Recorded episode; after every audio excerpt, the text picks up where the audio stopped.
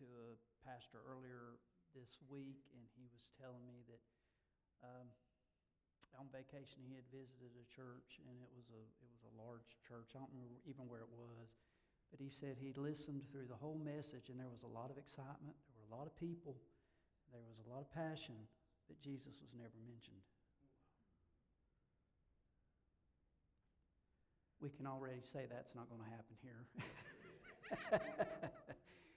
and honestly, uh, we have no reason to be here without Jesus. I'll just put it that way. Turn with me to uh, the book of Ephesians, chapter 5. I just want to read three verses aloud if you'll stand in our great God's honor this morning. Beginning at verse 15 of Ephesians 5. Be very careful then how you live, not as unwise, but as wise, making the most of every opportunity, because the days are evil. Therefore, do not be foolish, but understand what the Lord's will is. Let's pray.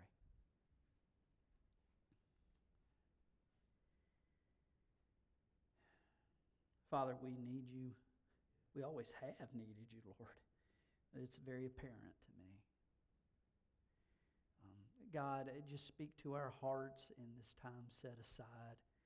Um, we don't need to hear about what we can do. We need to hear about what you have done and what you want to do through us for your glory.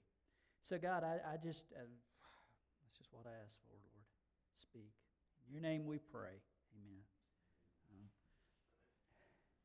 man, I started working on this message. I started thinking about 2022, started thinking about this year before us as we begin 2023.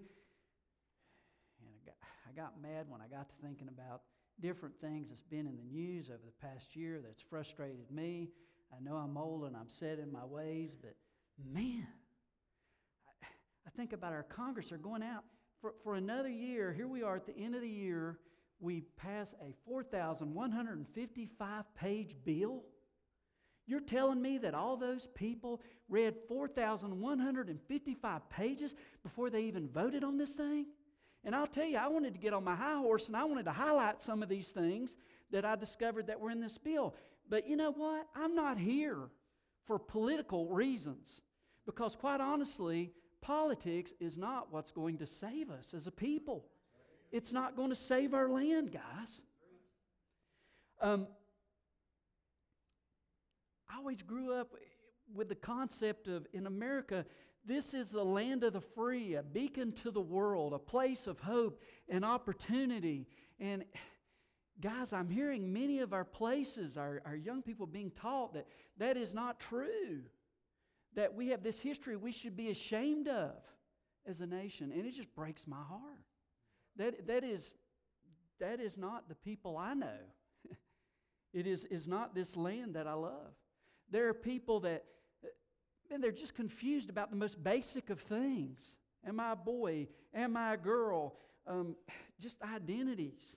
And if you're, you're getting to be an old dog, and I'm hitting that uh, closer every time now, uh, the stock market's taking a nosedive, and so there's this sense of insecurity. You know, is there going to be any money in retirement? Or is it all going to evaporate? And what, what came to my mind was 1 Corinthians 14.33, and in the King James, it says, For our God is not the author of confusion. And I see confusion all around me. Pe- people are confused. Um, in the NIV, it says, Our God is not a God of disorder, but of peace. In both translations, it points to the fact that our God is a God of peace. Man, he doesn't want us to fight one another. He doesn't want us to beat one another up. He wants to provide to us peace. That is why He came, and that is what He provides for us. And, and our call is to surrender to the Prince of Peace. Matter of fact, you know, I've quoted that verse a lot, 1 Corinthians 14 33. But to be honest with you, I always quote the first part of it. I don't quote the, the second half of it. You know what the second half says? The second half says that our God is not the author of confusion, but of peace. And then it says, to all the churches. You see, outside in this world that's around us, it is crazy. And there is confusion and there is disorder because they don't know the Prince of Peace. But it shouldn't be that way here. It shouldn't be that way in the body of Christ, not just Kingsway, but any gathering that leans upon the Savior of the world, the Messiah. And we've just worshiped Him in this season because He came out of His great love to us that's shared in Christ. So, regardless of what goes on on the outside, guys, we're to be different. We're to be set apart. And as we think about 2023, regardless of what kind of chaos uh, happens among us, may that not be so among His people here. May people be able to look at us and say, man, there's something different. There's something different about this people. There, there's something not like what I see in the world around me. That's God's call to us. And we're in Ephesians this morning. Matter of fact, the first three chapters of the book of Ephesians, we are told who we are and we are told what we have in God. And then we come to chapter 4, and in chapter 4, we are told about what we need to do with who we are and what we have. And look how chapter 4 starts out. Paul, he's in this prison. It's a, it's a difficult time. He's facing tough circumstances. He says, As a prisoner for the Lord, then, I urge you to live a life worthy of the calling you have received. And then he goes down through chapter 4 and he talks about this calling. He first starts out and he says, We are to walk humbly in love. So he tells us that we are to live or we are to walk in love. That, that's what sets us apart, that we are a people of love. And we're to do that humbly, to walk humbly in love. Not to toot our own horn, but to be servants. And then he tells us that we are to make every effort to keep the unity of peace. That although there may be chaos outside, there is the glue of Jesus Christ that holds us together. And serving Him and surrendering Him and following Him are paramount to us. And that there's a uniqueness among the body of Christ. You go down to Ephesians chapter 4, verse 15, and he says we are to speak the truth in love. We're, guys, we're not to we're not to beat the people up who disagree with us, but we're also not to be afraid. We're to have courage. We're to have boldness because we don't help people when we don't tell them the truth. We don't help people when we don't tell them about the Lord God and about His love for us and, and why He came and that He calls us to be set apart for Him, that we are a unique people. And then He tells us in chapter 5, verse 1, that we are to walk in love. He, he tells us that we are to follow the example, to be imitators of God, to live a life of love, just as Christ Jesus loved us and gave himself for us. And then he goes on and he tells us in chapter 5, verse 8, that we're to walk in light. Matter of fact, verse 8 says, Once you were darkness, but now you're light in the Lord. You see, people can't see without Christ because He's the light. The reason they're stumbling around, the reason they're in trouble, is they can't see. They're blind without the light of Christ in their lives. And then we come to our text here, uh, verse 15, where he calls us and he tells us in chapter 5 that we are to walk in wisdom. And so we want to look at three points uh, this morning in outline here. And the first is that we are to live precisely Guys, we are not to live haphazardly, giving no thought to how we live each day, no thought to the decisions that we make. It's all very important that we walk with precision, that we consider the Lord in what we do, that we believe in Him and that we follow Him. And, guys, simply that we're willing to surrender to Him. It's all critical and it's important. And notice how our text reads in verse 15. Be very careful then how you live or how you walk. Man, when I was a kid, I was all over the place, uh, running around. I thought I was Tarzan half the time no shirt, shorts, no shoes, running, uh, not watching where I was going. And my parents used to always say, Todd, be aware, man, there's cars out in the road. Don't run out in the road. Be careful, you might step on something. Watch what you're doing. Well, so I remember one day I was playing. Uh, man, next thing I know, I stepped where I shouldn't have stepped. And there was a broken Coke bottle, and there was the bottom of the Coke bottle, and it went in my heel. And I was about a half mile from home, and I hopped all the way home, screaming. Got home, I thought, man, I'm not jerking that thing out. My foot might come off with it, you know? but it was very critical. I stepped where I shouldn't have stepped. And the truth of the matter is, it's easy to step somewhere you don't want to step. You might step in it or you might step on it, but you don't want to step there. In 2012, Nick Wallenda did something no one had ever done.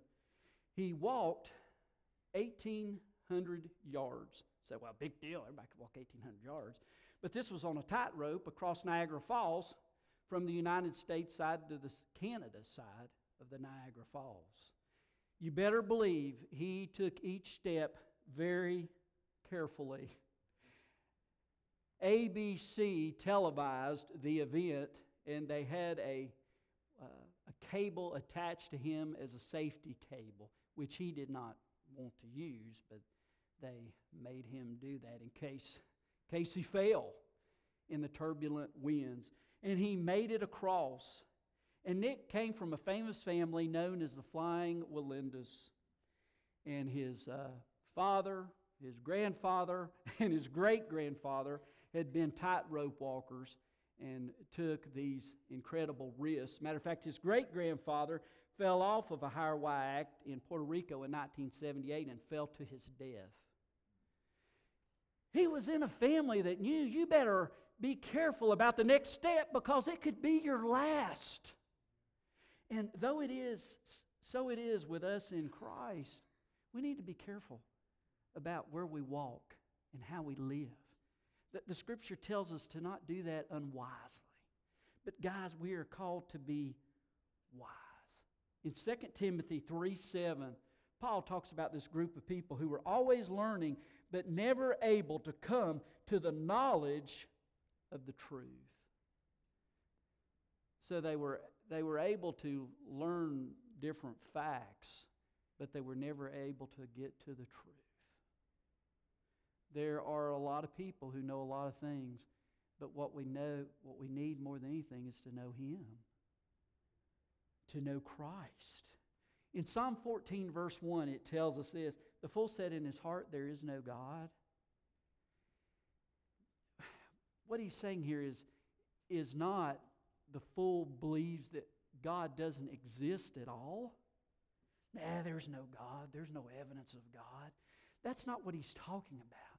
Rather, what he's talking about is there is no God that I have to submit to, that I have to listen to, that I have to obey. In other words, I don't want God controlling my life. He has no claim over me. It's like going to the restaurant, and uh, I like that first cup of coffee, but some waitresses, I guess they're looking for a good tip, man, they'll just keep filling that cup up. You know, and after four or five cups, they, well, I'm in trouble, you know. So, anyway, so after I've had a couple of cups of coffee, come by and uh, no thank you. Put my hand over the cup to make sure, you know, no more coffee. Well, I'm not saying there is no coffee in that pot. Coffee doesn't exist. What I'm saying is, I don't need any more of that coffee in my life. I have enough.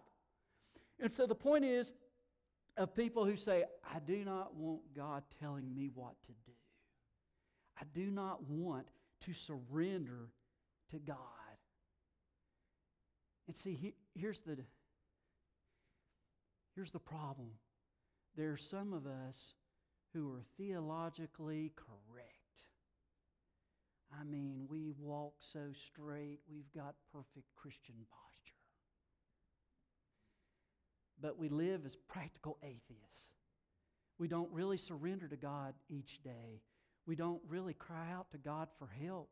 We don't really seek the direction and the guidance of God's Spirit in our lives. In Ephesians 4 17, he tells them, he says, So I tell you this, insist on it in the Lord. You must no longer live as the Gentiles do in the futility of their thinking. In other words, it is futile to live without God in your life. It is futile to leave God out of each step that you take, each decision that you make. It is futile. We need Him. That's wisdom. Wisdom is taking what you learn and living it, walking it, step by step in obedience. Secondly, we're to live not only with preciseness, we're to live with awareness. Look at verse 16. Making the most of every opportunity because the days are evil. You know, here we've gotten to a new year, January 1st, and you know, each day we've got the rotations of the earth, approximately 24 hours, and I read some article, and really it was, I'm not smart enough to understand all of it. It was like a, I don't know, each year we gain eight tenths of a millisecond because of the tides. Hey, man, that's above my pay grade. But anyway, the point is approximately 24 hours with the rotation of the earth, we have what we call a day. And then revolving around the sun, one time we call that a year. so we've accomplished 365 and a quarter days. You know, somewhat that's kind of like every family has two and a half children. I'm not even sure, you know. Uh, but anyway, uh, the point is here we are. We've marked it on our calendars. We're beginning a new year. Psalm 39 4 tells us, Lord, remind me how brief my time is on earth. Remind me my days are numbered and that my life is fleeting away. They asked Dr. Billy Graham one time, What is uh, the most amazing thing that you've discovered in this life? And he said, The brevity of it. Boy, it passes so quickly. The Bible describes this life as a mist or a vapor, a fleeting shadow. The days just go by and the years move, and man, and they say it gets faster the older you get, and I already feel like I'm going breakneck speed, that I'm going to fall off uh, with how fast it's going. I read about, which I don't know who would buy one of these, but it was a clock. It's based on how long you will live, your lifespan. It, uh, it, it said that uh, they base it on a 75 year lifespan. You have to plug some stuff into this clock. a woman gets a few more years, gets about 80. it says you plug in your current age, your, your gender. That might be hard for some. Okay, stop, Todd. a few things about you, and from then on, it'll tell you how much time you have left to live. Man, I'd hate that clock. I don't want, to. no. I, don't want to follow that kind of stuff. Paul, as he, he talks about um, to make use of every opportunity, the word time, there are two words for time. One is chronos and one is kairos. And chronos is the biological clock. I like to think of it as how many candles go on your cake.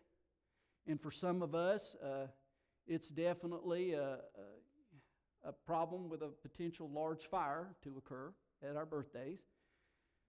Uh, but that's the chronological age, how many birthdays you've had and beyond. And then kairos is more of making the best use of those precious moments that we can't retrieve. Once they're gone, they're gone. Health wise, uh, they base your age uh, in the medical field uh, twofold. One is the chronological age, how many candles on that cake, but the other is the physiological age. And often that is dependent on how you use those moments. For example, when you've got that fork or that spoon, how do you use those moments when you eat? When I was younger, especially, and oh man, old habits are hard to break. But I would eat way too much and I would eat way too fast. And by the time my stomach realized what my mouth had done, it was too late. Know, was just the simple truth of the matter. Uh, we had Christmas. We had one of uh, my son's friends came and ate Christmases we hadn't seen in a while, Scotty. We all love Scotty. But Scotty came by and he said, Todd, he said, Man, I've gotten now where I can eat more. I want to challenge you at the meal, see if I can eat more than you. I said, Scotty, I'm trying to rehabilitate. You know? I'm trying to get away from that, man. I'm not doing that anymore. My daughter loves to run. She doesn't run as much as she used to, but um, I don't know, she's run at least a half a dozen marathons. And she ran one in Montana, and she told us how difficult it was. You had mount, some mountains you had to go up and down, all this stuff. And she said it ended on a mountain. She said, Dad, I'll just be honest with you, there were a couple of those places I just had to walk. It was just too much. But she said, I, I got to the end, and this guy comes running beside me. And we crossed the finish line at the same time. And he was a really nice guy. And I got to talking to him, and I found out he was 77 years old. Man. His chronological clock might have said 77, but I doubt his physiological clock said that, you know. But the moments that we squander or the moments, the choices that we misuse, they do have an impact on our lives. And so the point of this message, it isn't counting time. The point is to make your time count. Um, you know, it's, it's critical stuff. Choices matter. And we will step into eternity. And there'll come a time where opportunities for the kingdom of God will cease. When you get to heaven, everybody wants to be there, and everybody's there because of the work of Christ. Those opportunities will be no more. And we, we all know some of those opportunities. And I guess the question is this year in 2023, will we miss those opportunities? Will we make use of those opportunities? Because, guys, they may not come again. We may not have those opportunities. Uh, there may not be another chance to share the gospel or to pass out a track or, or to boldly and lovingly say something that should be said because you care about the people. You may not have that chance again. And so we need to be aware of that. Jesus put it this way um, We must work the works of him who sent me while it is day, for the night is coming when no man can work. I read about a statue uh, by a Greek sculptor, and he entitled um, this statue Kairos after this idea of time that we're talking about, opportunities.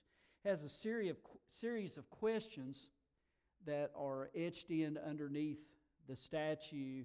And here's what they says um, Who are you, Kairos, who subdues all things? Why do you stand on tiptoe? I am running. Why, why do you have a pair of wings on your feet? I fly with the wind. Why do you hold a razor in your right hand as a sign to men that I am sharper than any sharp edge? Why does your hair hang over your face? For him who meets me to take me by the forelock. And why in heaven's name is the back of your head bald? Because none whom I have once raced by on my winged feet will now, though he wishes it sore, Take hold of me from behind. And so, thus, the expression comes opportunity is bald from behind because there's no way to catch those missed opportunities. They're gone, they can't come back. And so, life is like a vapor, it, it vanishes as a mist. So, we're to make the most of every opportunity. And you know what? Time it leaves its marks, right? Uh, for most of us, you just look in a mirror. You know, I say this all the time. It's like, who is that guy? It, you know, that's not who I remember. Kairos, opportunities, they, they pass us by. Uh, some things that are wasted opportunities. A big one is just a life of sin. I don't remember who said it, but some preacher said, you could have a, a saved soul and a wasted life. That is so tragic. That is so sad to miss the blessings of God in this life, to miss the power of God in your life, to miss the blessings that He supplies, that He provides. But it happens. There are people that live for this world, hang out the bars, go from one romantic relationship to the next, and it's just empty adventures, just wasted times that happen. Think of Noah. You know, he, he preached all those years, year after year after year, to turn to God, to follow Him. And in the end, they, you know, locked up the ark, and only eight people, only eight people survived. Missed opportunities. And people would find out, oh, the jokes are over now. The water's really rising. Judgment's really here. Or there were the five wise virgins who were prepared and the five foolish virgins who weren't. And then the opportunity was gone. And then there was the city of Jerusalem. Jesus looked over the city. Remember this? He said, Jerusalem, Jerusalem, how often I have wanted to gather you as a mother hen gathers her chicks, but you were not willing.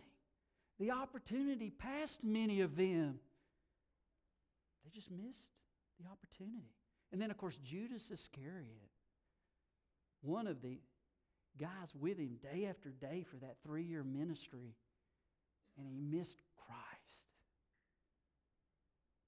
He was there and he missed him.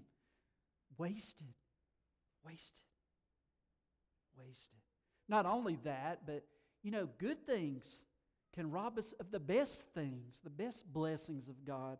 And of course, I can't, you know I think of Mary and Martha, right? You know, Martha's getting mad because Mary's sitting at the feet of Jesus, enjoying the blessing of being with Jesus. Martha's working herself to death in the kitchen, and she's thinking, "That stupid sister of mine, she's so unthoughtful. Here I am working my fingers to the bone. There's so much work to do, and she's not helping me. Ooh, she makes me so mad. I'd go slap her, but Jesus rebuked me, I'm sure. you know, uh, man, all, the, all this going on. But what happened? She, she went to Jesus and, and she said, My sister, she's not helping me, Lord. You know, let her have it, Lord. Smack her. You know, just tell her. And, and you remember what Jesus said to her Martha, you're distracted and worried about so many things, but one thing is needful, and Mary has chosen the better part, which I will not take away from her. Sometimes it can be something that's even good that we're doing. It's useful, but is it what he wants? Because that's what matters above all. And I got one more, one more of these. We're to live with thoughtfulness. Verse 17 Therefore, do not be foolish, but understand what the Lord's will is. Uh, we're to live by faith, not by sight. Uh, and, and, I know we get hung up sometimes, and you know, I've, I've, often said I'll never forget Chuck Swindoll's words. I asked him, someone said, "Can you know the will of God?" And he said, "Yeah, sure, after the fact." Man, I think of that. You know, yeah, that was God's will. Whether I got it right or wrong, I can see it's God's will now. You know. And the fact of the matter is, you know, there's some general things. Should I buy the blue car, the black car, the red car? Um, you know, should I get this magazine or that one? Or should I work out at this gym? You know, those kind of details. God, show me. But there are some things that are clear in the scripture, some principles. And I just want to close by looking briefly at five of these that are clearly spelled out in the scripture. Uh, the first one, we'll just kind of fly through these over my time. God wants unsaved people to be saved.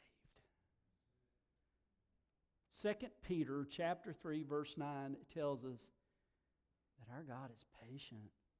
He does not want anybody to perish, but everyone to come to repentance. That's our God. We know no matter how much of a rascal you think that person is, God loves them. And He wants them to know the forgiveness in Jesus. He wants that. That's His will. It says in 1 Timothy chapter 2 verse 4 that he desires all people to be saved and to come to a knowledge of the truth. So that's his will. Secondly, God wants saved people to become holy people. 1 Thessalonians chapter 4 verse 3 it says it is God's will that you should be sanctified or holy, that you should avoid sexual immorality, that each of you should learn to control his own body in a way that is holy and honorable. Guys, we are to be set apart for God. We are His. We are to be extensions of His will and His word and His way. We're not to live like everybody else. We're to live clearly as the one who bought us back through His own blood at the cross. I think of uh, Moses. This is from Hebrews 11 24 and 25. By faith, Moses, when he had grown up, refused to be known as the son of Pharaoh's daughter. He chose to be mistreated along with the people of God rather than to enjoy the fleeting pleasures of sin. He said, Man, this is really good, you know, to be a prince, but what's better is to be his.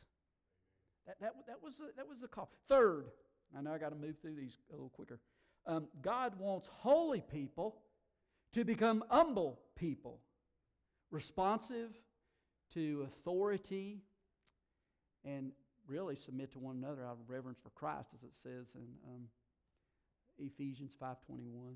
Uh, anyway, this is from 1 Peter chapter 2. We'll read a couple of verses, 12 through 15.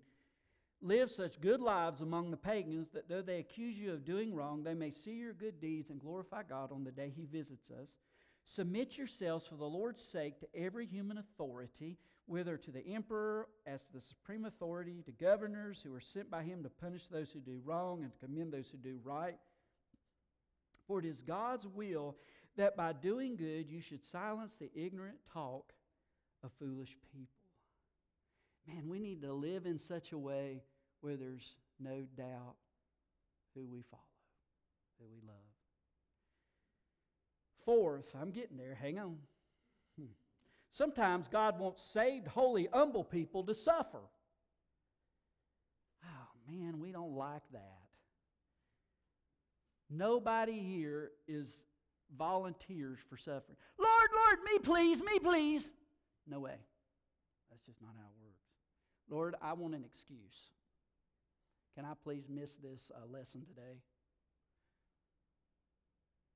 It's not the way it works, guys. James tells us uh, in chapter 1, verses 2 through 4, he says, Consider it pure joy, my brothers, whenever you face trials of many kinds, because you know that the testing of your faith develops perseverance. Perseverance must finish its work so that you may be mature and complete, not lacking anything. In other words, I don't know every reason to the suffering that you are facing or suffering that I may be facing. It's complicated. We do know God gets the glory, but what he tells us there in James is one major component of the suffering we experience is he just wants us to grow up. To grow up. We're not to be infants that are tossed about by every little uh, I got a pastor friend of mine. Well, I haven't seen him in years now, but he used to tell me he'd get frustrated and he'd talk about this crazy thing or that crazy thing that happened in the church, and he called it changing diapers. He'd say, "Had to change another diaper today." You know, there they go again. God wants to grow us up. He wants to mature us. He doesn't want us to stay immature. All right, I, number five. I'm at the last one. You say, Praise God. Hallelujah. Thank you, Lord Jesus. Right? Okay. God wants all people to be thankful. This is from 1 Thessalonians chapter 5, verse 18. Give thanks in all circumstances, for this is God's will for you in Christ Jesus. There's a number of commands in that passage from uh, 516 through 21.